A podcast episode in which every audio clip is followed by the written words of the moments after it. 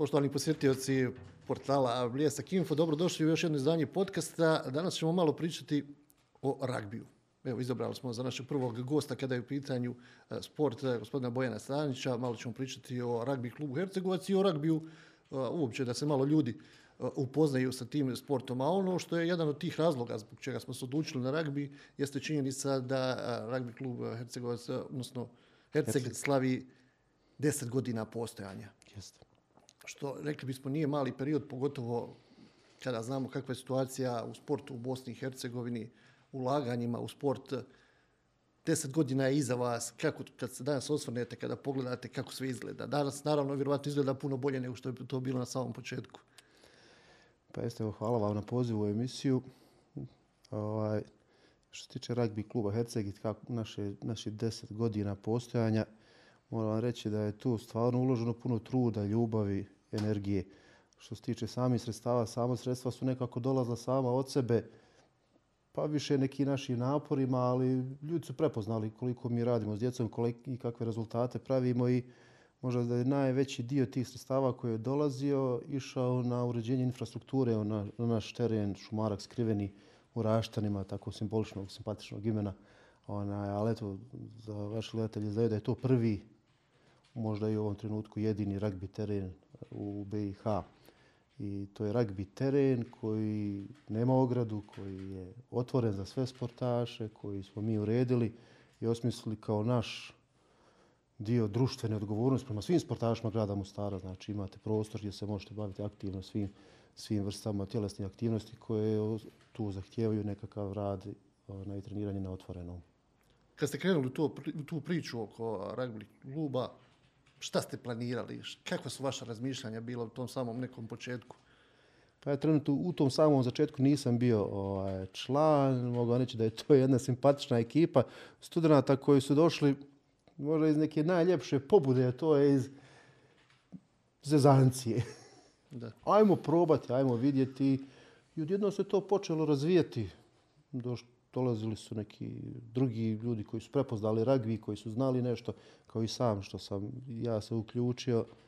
I odjedno je to preraslo u jednu ozbiljnu seniorsku ekipu. Zatim je preraslo u jednu žensku ekipu ragbija. Pa onda smo se okrenuli radu s djecom. Jednostavno smo se tako širili, postali popularni. Na neki način smo skoro i brend grada Mostara, jer pričamo jednu priču koja nije populizam, koja nije uobičajena, koja je nekarakteristična, koja je netipična, a tako njež, nježna i lijepa, u stvari kao što ragbi u svojoj srži jeste.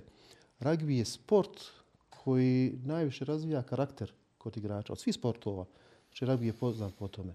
Mislim da smo mi na neki način, kroz svi naš, kod svu našu djecu koja su aktivno aktivno bavila ragbijem, koje možda u ovim trenucima su prerast, pa više nisu bavili, uspjeli razviti ono što je možda i najbitnije, to je karakter. Rekli ste sad nježan, ragbi je nježan, međutim, vjerovatno ljudi koji budu slušali ili gledali e, i koji su nekad gledali ragbi, možda se neće složiti tom konstatacijom da je, da je baš kao sport nježan.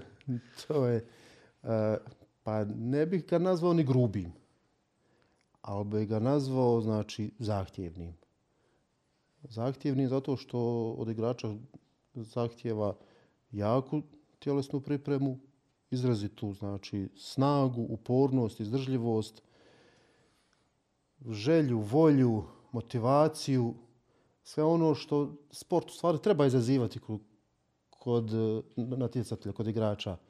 Ragbi je poznat kao sport gdje nikad nećete vidjeti da se igrač protivi odluci suca nećete vidjeti da jedan igrač uh, se ne pozdravlja sa suparnikom, znači igračem iz suparničke ekipe na kraju utakmice. Da. Nema ljutnje.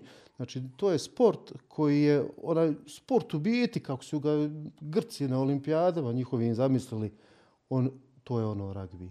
Znači, u ragbiju nećete vidjeti igrača koji pazi da mu se frizura ne pokvari, ganja neki imidž van sporta koji je neki celebrity, prati koliko ima E, posjetitelja na društvenim mrežama i to. E, ne, ragbi to nije. I zato je on tu nježan u to nekom karakternom smislu. A izlači iz igrača ono najbolje. Odgovornost prema suigračima, odgovornost prema sudji, prema pravilima, prema igračima protivničke ekipe i na kraju prema samom sebi. Jer vi kroz ragbi gradite, kao što sam rekao, svoj karakter. Možda je ono što vam je jako bitno kod djece, što su nam i roditelji rekli. Znači, i mi se gradimo kroz nekakav odnos s djecom kao treneri. Mi smo licencirani treneri ragbija, jel, po, svjetsko, po svjetskim ovim razinama. Mi vidimo koliko naša djeca napreduju u svim tim ostalim segmentima života oni koji se bave ragbijem. Pa reću vam anegdotu kako je jedan roditelj nama rekao, kaže, nemojte me, kaže, pogrešno shvatiti, kaže, ali moj mali, od kako trenira ragbi, počeo jest meso. A smeta li vam kad vas ono, ne znam, izjednačavaju ragbi i, i američki futbal, ono, američki nogomet koji je onako dosta popularan na ovim prostorima, a ljudi često to i nekako izjednačavaju ili pomiješaju, pa kažu pa, ragbi jedno, ragbi drugo. Da, ona. pa ne možemo mi kriviti nekoga što je neko u neznanju. A možemo kriviti neko kad neko pokuša nama nešto nametnuti. Da ste, vi ste onakvi neke stereotipe nama nametnuti. Mi se dosta borimo protiv tih stereotipa. To je borba sa vjetrenjačama. Ovaj. Ali to je život, to je normalno da će vas neko pokušati svrstati ovako ili svrstati onako, obojiti kako njemu najlakše, zato što to te osobine proističu iz neznanja, možda ne iz neke loše namjere. Mi smo tu da se borimo. Mi smo ragbijaši, naš sport je ragbi, mi se tim bavimo, mi gradimo karakter kod naše djece, s roditeljima imamo odnos i mi njima jasno kažemo, mi možda od njih nikad nećemo napraviti vrhunske sportaše, jer jednostavno ne živimo u ambijentu koji nam omogućava da se ragbijaš dalje gradi. Ali sigurno ćemo od njih napraviti dobre ljude. Spomenuli ste, evo, već od samog početka pričamo o, o djeci koja su se aktivirala. E, puno je sportova, pogotovo tih e, sportova e, sa loptom, ajmo ih tako nazvati, mm -hmm. u ovom našem okruženju. Puno nekih različitih škola, od nogometa, košarke, rukometa. Definitivno vama nije bilo lagano, lagano privući, privući djecu da, da se bave ragbije. Možda i zbog te neke činjenice, barem ako ja gledam tako, što neki možda smatraju da je malo pregrub sport, što možda je jako nezgodno za djecu manjih nekih uzrasta, ali vi imate i neke mlađe kategorije sa kojima radite, koje se takmiče, koje nastupaju i koje su, pa rekao bih, i proble taj neki led. Pa reću vam da smo mi, naše, naša aktivnosti prema djeci započeli prezentacijama po osnovnim školama. I kad smo djeci prezentirali ragbi, radili smo ove inačice koje ne, kod sebe u svojim elementima ne zahtijevaju e, kontakt kao osnovu. Već postoji e, dio koji zove touch, to je znači ragbi koji je na dodir umjesto obaranja i postoji inačica tag ragbi gdje djeca imaju ove vezice vezano sa strane i znači skidanje vezice vi ste zaustavili nekog igrača. To je jako onda zanimljiva takva vrsta za neke za djecu osnovno osnovnoškolskog uzrasta ili za, za manje. Znači moj evo sin odigrao prvi turnir sa 4 godine. Znači e, postoje elementi ragbi ragbija koji su prilagođeni svim kategorijama. da. tako je. I znači takve takva natjecanja igraju mješovite ekipe dječaka i djevojčica. Znači nisu isključene. Evo mi sada recimo upravo smo u kontaktu ponovo sa ragbi klubom uh, Dubrovnik. Eh, E, gdje ćemo u suradnji s njima, on, pozvani smo da se s njima natječemo u Dalmacija kupu, gdje su ostali ragbi klubovi iz Dalmacije, da putujemo, da se družimo, da idemo kod njih, naše djece, da će ići u Dubrovnik. Evo da nije bilo korone, trebali smo ići na jedan, uh, ajmo reći, ragbi vikend na, na Braču sa ragbi klubom Bračom, da, ra, Bračom, da radimo s njihovom djecom zajedničke neke treninge, elemente, družimo se, igramo, kupamo, jeli, dječje radosti da, da se da se igraju, da eto, cijeli taj koncept ne bude isključivo okrenut prema ragbiju. Tako ćemo i sa ragbi klubom Dubrovnik gledati, gledati takav odnos što se tiče djece i gdje će naša djeca ići tamo, njihovi su već izrazili želju doći u Mostar, družiti se, imati taj socijalni karakter. Jel? A što se tiče ragbi kluba Dubrovnik, samo ne znam koliko ste upoznati, znači e, igrači ragbi kluba Herceg su se već natjecali e, za ragbi klub Dubrovnik u prvenstvu Republike Hrvatske. Koliko trenutno imate tih omladinskih selekcija, ako i tako možemo nazvati? Pa, na, imali smo sada zimsku stanku. I prije zimske stanke imali smo određeni broj djece s kojima smo se natjecali najčešće sa ragbi klubom Čelik. Održavali smo zajedničke e, treninge koji su imali edukacijski i natjecateljski karakter. I to nam je možda sada najbliži ragbi klub koji, s kojim imamo suradnju i jako mogu, mogu slobodno reći prijateljske odnose ragbi klub Čelki Zenice i njihovi treneri su zada- bili treneri zajed- zajedničkim treninzima našoj njihovoj djeci i obratno, jel, našim posjetama u Zenicu i njihovim posjetama oda, ovamo.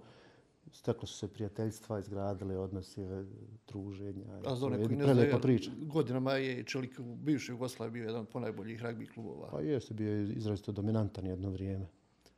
Što se tiče ženskog kluba, odnosno ženske ekipe, e, kako ste tu priču pokrenuli? To je jako zanimljivo opet i, i, i, u, i u ragbiju, pa imate i žensku ekipu. Da, pa eto, ekipa je nastala tako što smo primijetili nekoliko članica, simpatizera, fanova kluba ženskog spola koji su izrazili želju da počnu s nekim trenzima. Nažalost, ideja nije zaživjela zato što nisu imale s kim odigrati utakmicu, pa je bilo nekakvi, bile su odigrale turnir u Splitu jednom i to je bilo jako lijepo. I bilo je tu i treninga i namjere za, i, i, s ekipama iz Crne Gore igrati i to, ali jednostavno se E, to su bile uglavnom studentice, desilo se znači, period odrastanja, sazrijevanja, traženja nekakvih drugih obveza u životu i korona i tako dalje. Što se tiče e, seniorske postave i također tu ste bili jedno vrijeme, imali ste i turnire koje ste organizovali ragbi 7, ako se Adria ne 7, varam, jest. a, dole u Pa Adria 7 je bio, uh, je bio još uvijek jeste, je regionalni turnir u olimpijskoj inačici ragbija, znači gdje igra sedam igrača na terenu. Igrali su ekipe iz Crne Gore, Hrvatske i BiH. I mi smo prvi osvajači, znači prvog natjecanja Adria 7. E, Pa jedna isto jako lijepa priča pod, s velikim potencijalom. Jedini turnir u sedmici na području XU, jedan od rijetkih u Europi sa, sa toliko zemalja članica koji su imali toliki natjecateljski karakter. Vidjet ćemo kako će to nastaviti, šta će ići ograničenja, evo kretanja i natjecanja se zbog pandemije COVID-19 smanjuju, pa vidjet ćemo kako će to tijek imati dalje. Pomenuli ste naravno i taj, to igralište, taj stadion koji ste, koji ste napravili. E, koliko, koliko novca, jeli, koliko sredstava i koliko živaca je potrošeno kad, kad se pravilo tako nešto. Pa pazite, e, teren smo dobili na korištenje od grada Mostara odlukom i ne bih govorio tačan financijski iznos, ozbiljan je, ali ono što je uloženo u taj teren je, pored financijskog iznosa, je toliki trud i rad nas igrača da tu nešto napravimo. E, Puno je uloženo, a ono što je dobiveno u stvari se toliko i ne primijeti. Jel, od, znači oko 650 kubika do 700 kubika zemlje je nasuto. Tu to ne primijetite. Jel, to, reću vam da je 2500 maraka sjemena trave je otišlo. Tu, Uglavnom tu- se vidi onaj završni proizvod. Ljudi kad dođu, Da, vide i kažu mogu- ovo je super, jeli? Pa evo recimo, po- kako naš teren graniči uz groblje, u Raštanima ljudi uvijek kad idu na groblje kažu šta je ono tamo, kako su ono stubovi. Da. to je, tako nas primijete, kad se vozi magistralom neko primijeti da je to malo neobičnije nešto nego što je ono, nešto tipično. Jel? E, Iz razgovora s vama vidio sam da ste poprilično posvećeni e, ragbiju i da onako pratite i sve ono što se događa van ovih e, granica kada je u pitanju taj ragbi i svjetski i europski, pratite, gledate utakmice. Za one koji ne prate ragbi, kad bi mogli ovako pojednostaviti, Da. tri ili neke četiri koje su najvažnije stvari, da, da kažemo za one koji će recimo gledati ragbi narednog vikenda ili narednih mjesec dana, ako će doći u situaciju da gledaju neku utakmicu, šta je ono najvažnije e, na što se mora obratiti pažnja? Recimo iz pravila, tri ili četiri neke stvari koje su najvažnije kad je u pitanju ragbi kao sport. Pa prvo što će, znači prosječni gledatelj koji nije upućen primijeti je da su svi nekako u nekom, nekoj ravnini stoje igrači otprilike. Nema onih koji su naprijed i koji su nazad. To će biti neobično. To je zbog pravila da lopta u ragbiju smije ići samo, Samo nazad. natrag. Da. Znači, lopta smije ići naprijed samo kad se udari nogom i to kao dodavanje igraču koji u tom trenutku bio iza tebe ili sebi samom da prođeš neke igrače. I to je najobičnije pravilo. A ono što će dalje primijetiti je malo neobičan način zaustavljanja protivničkog igrača s loptom, obaranje koje je znači, u punom trku nekakav problem obaranje. I ono što je zanimljivo, igrač koji je oboren tako u punom trku, ustaje i igra dalje. To je možda neko nešto osnovno. Vidjet će neobične golove u obliku slova H, visoke. Igrač s loptom mora preći određi tamo crtu i spustiti je kontrolirano da bi ostvario neke poene. Zatim ima pravo na pretvaranje nogom ili kazneni udarac, da. ovisno što sudija svira.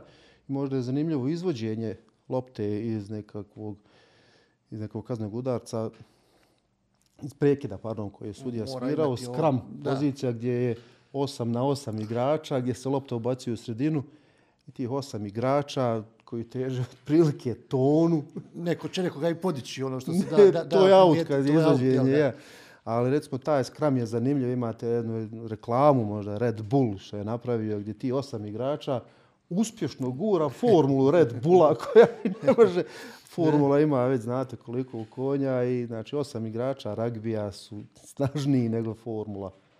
Kad se gledaju drugi sportovi, recimo kad gleda se nogomet, pa neko kaže najvažniji je dobar napadač, center for, neko će reći najvažniji je ovaj, neko će reći najbolji, najbitnije da imaš odbranbenog, veznog, ovako ili onako. Kad vi slažete ili kad pravite ekipu za jednu ragbi postavu, šta je, koji je igrač, koja je pozicija najbitnija, najvažnija?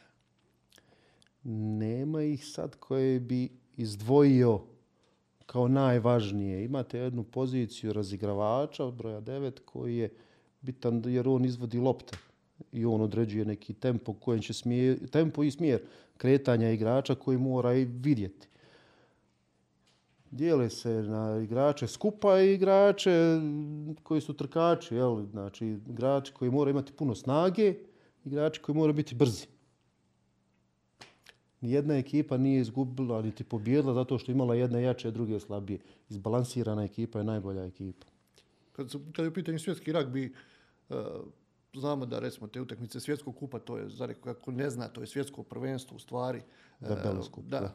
Ovaj, znamo koje su reprezentacije, koje vode glavnu riječ od tamo Australije, Novog Zelanda, preko Južne Afrike, najboljih 5-6 iz Evrope imamo tu, otprilike se tu nekako priča završava, iako ima i onih, eh, ajmo ih nazvati, reprezentacija koje su male po ili imenom mm -hmm. ili nekome su manje interesantne, a jako su, jako su dobre ili kvalitetne u ragbiju. Spomenuli smo, ne znam, Fiji, tamo imamo Samoa, imamo da, neke da. Eh, zemlje koje možda samo kroz ragbi imate prilike prvi put i čuti da nastupe da. na nekim velikim takmičenjima.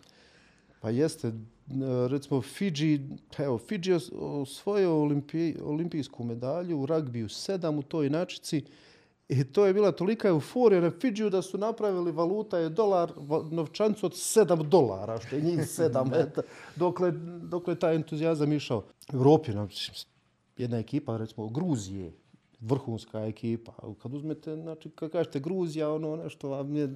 Da. A netipično vam je za povezati s nekim sportom, ali evo, u ragbiju su izuzetni. Ragbi je jako u Evropi. Reću vam, evo, da je svjetsko prvenstvo u ragbiju treći najgledaniji sportski događaj u svijetu na televiziji. Znači, odmah nakon olimpijade i svjetskog prvenstva u nogometu. Da je kup šest nacija najgledaniji sportski događaj u Evropi po posjetiocima na, na, na terenima. Znači, na, na gledateljima, na samim utakmicama. Znači, najviši prosjek drži ragbi, viši nego svjetsko prvenstvo u nogometu i evropsko prvenstvo nogometu. Više posjetitelja na kupu šest nacija u Evropi. I ono što je zanimljivo, kad smo je spomenuli taj kup šest nacija, nekako se drži tradicija. Englezi igraju na jednom e, stadionu, Francuzi vole yes, taj jedan yes, stadion, yes. ne znam, Škoti taj, Velšani yeah. taj i tu se također jako, jedan od tih sportova u kojima se dosta drži do tradicije. Jako tradicionalan sport, znači 128 mislim, godina već postoji kup 6 nacija. Zvao se kup 5 nacija pa se pridružila Italija, ali to je to. To je to. Uh, rugby postoji od 1823.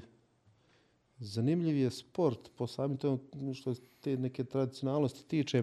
Kažete, kako ste rekli, postoji recimo Twickenham stadion, poznati u Londonu, isključivo rugby stadion, to Murrayfield u Škotskoj, to su sve stadioni koji su isključivo ragbi. Kad vi pogledate neku utakmicu Kupa šest nacija, će vam neobično vidjeti gledatelje. Kad vidite nogometaše, posjetioce i ove ragbi, pomoć ćete vidjeti obitelji s djecom, piju pivo, druže se, himna kad se pjeva na ragbiju. Znači, to, to je neobično vidjeti. Znači, ljude po 130, 140 kila, mrge što se kaže kod nas, punog srca pjevaju himnu, ne, nema tu nekog mrmorenja. Možda jedino kad su Irci, pošto je kod njih zanimljivo, njih skupa igraju i Sjeverna Irska i Republika Irska skupa igraju u istoj ekipi, pa se dvije himne izvode, pa nekad neki malo ono, ne, ne simpatiziraju možda neku drugu, ali to je to. Oni su svi su igrači, svi su zagrljeni i svi, svi su jedan uz drugoga. I posebna priča, naravno, tu je Novi Zeland. Pa ja sam fan Novog Zelanda, ali ne znači All da su Blacks, oni... jel? All Blacks su... Um, All Blacks su jedno vrijeme bili svake godine, znači, mm, mislim da je francuski lekip uh, držao to neko natjecanje koja je koja je ekipa najjača, kad se uzmu svi Svi sportovi, sportovi, da. i All Blacks uvijek bili prvi kao najjača ekipa svih timskih sportova. Znači, bili su jači od, od um, legendarne reprezentacije Sjedinje američke država, Dream team. od Dream Teama, Da. recimo. To su jako All Blacks. All Blacks. Sadašnji svjetski prvaci, Južnoafrička republika, jedna fantastična ekipa u kojoj, znači, samo vam je dovoljno pogledati ih i ne trebate više ništa govoriti. Dovoljno vam je sve reći kakvi su tu igrači, kakvi su, znači, od eh, Cheslin Kolbea koji je možda kad ga vidite, ne biste nikad rekli da je ragbijaš, ali čovjek takvih tjelesnih sposobnosti, dalje recimo, spomenuli ste Fidži, Znači, zamislite njihovog trkača na terenu, Nemani na dolu, koji ima 137 kila, igra trkača i trči 10,7 10,7 sekundi na 100 metara sa 137 kila. I on nema namjeru zaobići vas kad trči. I nije poželjno mu se naći negdje na putu. E, Svaki ragbijaš mu se naći na putu pokušati ga zaustaviti. Niti jedan mu se neće skloniti s puta. Dobro, to je jel, taj, taj aspekt sportski, ja sam gledao ovako ovaj o- obični aspekt. Evo, spomenuli smo i Južnu Afriku, jel, o njima se i e, film napravio i Nelson Mandela, sve je to bilo uvezano. Da. Jedna vrsta, jel, reprezent, odnosno reprezentacija koja je napravila to jednu vrstu, vrstu ujedinjenja kada je u pitanju Južnoafrička a, republika. Njih dugo nije bilo na svjetskoj sceni. E, sa ragbi reprezentacijom su se vratili, onako rekli bismo, u taj neki sportski život na svjetskom prostoru. Pa jeste, pa to se nekako potrafilo u trenutku e, Nelsona Mandela n- kad je on izabran na vlast i podijeljenosti u zemlji. Nevezano je samo za apartheid. Znači Da. velika je bila razlika među bogatih i siromašnih. Ragbi je bio sport za bogate. I koji su igrali uglavnom bijelci. I desilo se to da crnci nisu bili zainteresirani e, pratiti to svjetsko prvenstvo, navijati za reprezentaciju, jer je nisu, nisu poistovjećivali sa svojom. To je ono gdje je prelomio Nelson Mandela i gdje je rekao to je naša reprezentacija, svi smo tu. Tad se desilo i pjevanje himni i to i na neki način je on iskoristio ragbi kao najpopularniji sport u Južnoafričkoj republici za približavanje ljudi jedni drugima. A sport u stvari, pa to je bit pravog sporta. Sport u sebi gradi kod čovjeka karakteristike da se ne može ništa steći preko noći niti bez ulaganja. Znači, ako ulažeš u sebe, možeš očekivati rezultat. Nikako drugi. Nikako, nikako, ne bi na bilo koji drugi način nemoguće.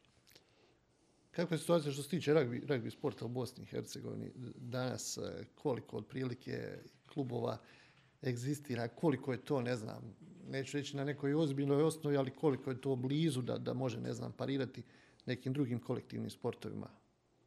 Ne znam, dati nekakvu jasno definiranu uh, da, odgovor na to pitanje teško sada nakon svih ovih Dešava, poremećaja da. i to. Znači, ragbi je imao svoj uspon prije, prije korone, prije pandemije. I jasan je bio raz, zabilježeno je sve, primijetilo se, kažem, malo prije sam spomenuo ragbi klub Čelik, oni su imaju najveću tradiciju, imaju najjaču infrastrukturu što toga- tiče, najveću možda i potporu i naj, najširu bazu, jel, u Zenci zbog same i tradicije postojanja. I svi smo imali taj razreb i svi ostali klubovi. Recimo, jako popularno vam je na- natjecanje na Buškom jezeru koje organizira ragbi klub Tomislavgrad, beach ragbi, ragbi na pjesku, znači ekstra popularno. Ovaj, I bio je to rad. I onda se desi, To ovo što se desi. ja ne znam šta se ovo desilo, ali nešto se desilo. Da. I imalo je svoje negativne konotacije, ne samo na ragbi, već na sve sportove. I možete primijetiti da su svi sportovi na neki način utihnuli, smanjili Usporeni, se, da. usporeni, da su se promijenile navike kod djece, da su na vrhu je ostao nogomet koji isplivao možda i slučajno. To je takav sport gdje se, kojeg prati dosta drugih stvari osim sporta i ljudi prate nogomet. Za, za široke mase, kako se Za- točno kaže. A jeste, to je jednostavno tako. Znači, nogometne utakmice se gledaju i zbog nekih drugih stvari, osim zbog sporta. Da. A ragbi se gleda zbog ragbija. U tome je ta razlika. I evo, evo za kraj ovog jednog ovako ugodnog, zanimljivog razgovora, dosta smo pričali o tome, kak, kakvi su planovi sada baš kao, kao kluba, ne znam, je, hoćete se fokusirati na, na, na djecu, šta, šta su neke, recimo, neke, neke odrednice kojima ćete se voditi? Prioritet su nam djeca. To je naša i neka društvena odgovornost.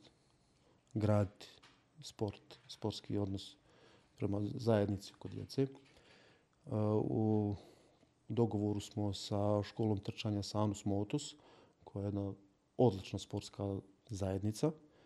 Oni imaju svoje potrebe za određenim sadržajima kao što su atletskim sadržajima kao što su e, tereni za skok jama, to staza, područje gdje mogu se baviti bacanjem kugle, koplja i svi ostalim sličnim atletskim sadržajima. Mi smo tu njima izašli, a možda je grubo reći, mi smo njima izašli u susret, ali pravimo neku zajedničku priču sa Sanu Motusom i ona će sigurno izaći na nešto dobro.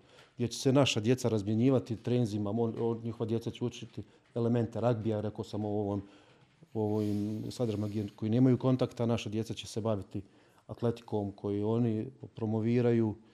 Sigurno će se iz toga izroditi sinergijskim učinkom nešto još više što možda i mi sami u ovom trenutku ne znamo. Ali će se sigurno napraviti nešto dobro.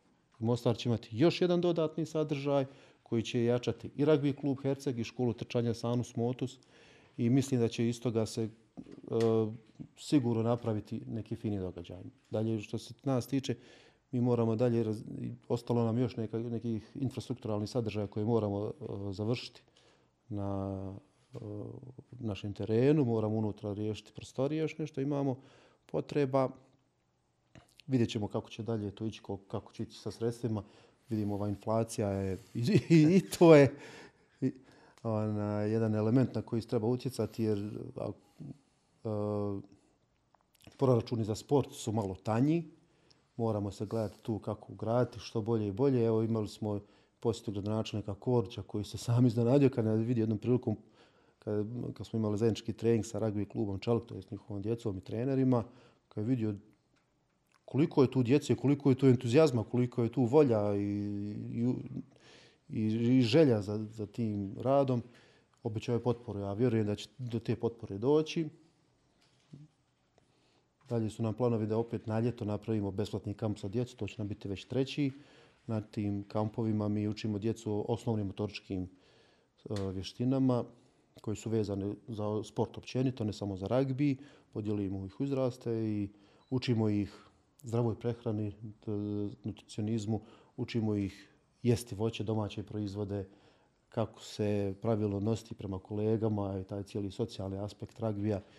Roditelji koji dođu tu budu iznenađeni samim ambijentom gdje tu, jer dođete recimo u osmom mjesecu, znate već kako je u Mostaru, Vruć, i dođete u jedno, jedan ambijent gdje ste vi, na, u, tako reći, u prirodi, na otvorenom, na prozračnom i onda mi djeci damo ovaj, igračke za vodenu igru gdje ih upalimo prskalice onda i oni se igraju, živaju, dođu, dođu sretni, odu još sretni, još i napravimo nekakav voćni obrok ili nekakav roštilj, sok. Mali parti tu se nekako, jel, I svi jedva čekaju vratiti se. to je ono što je možda najvažnije.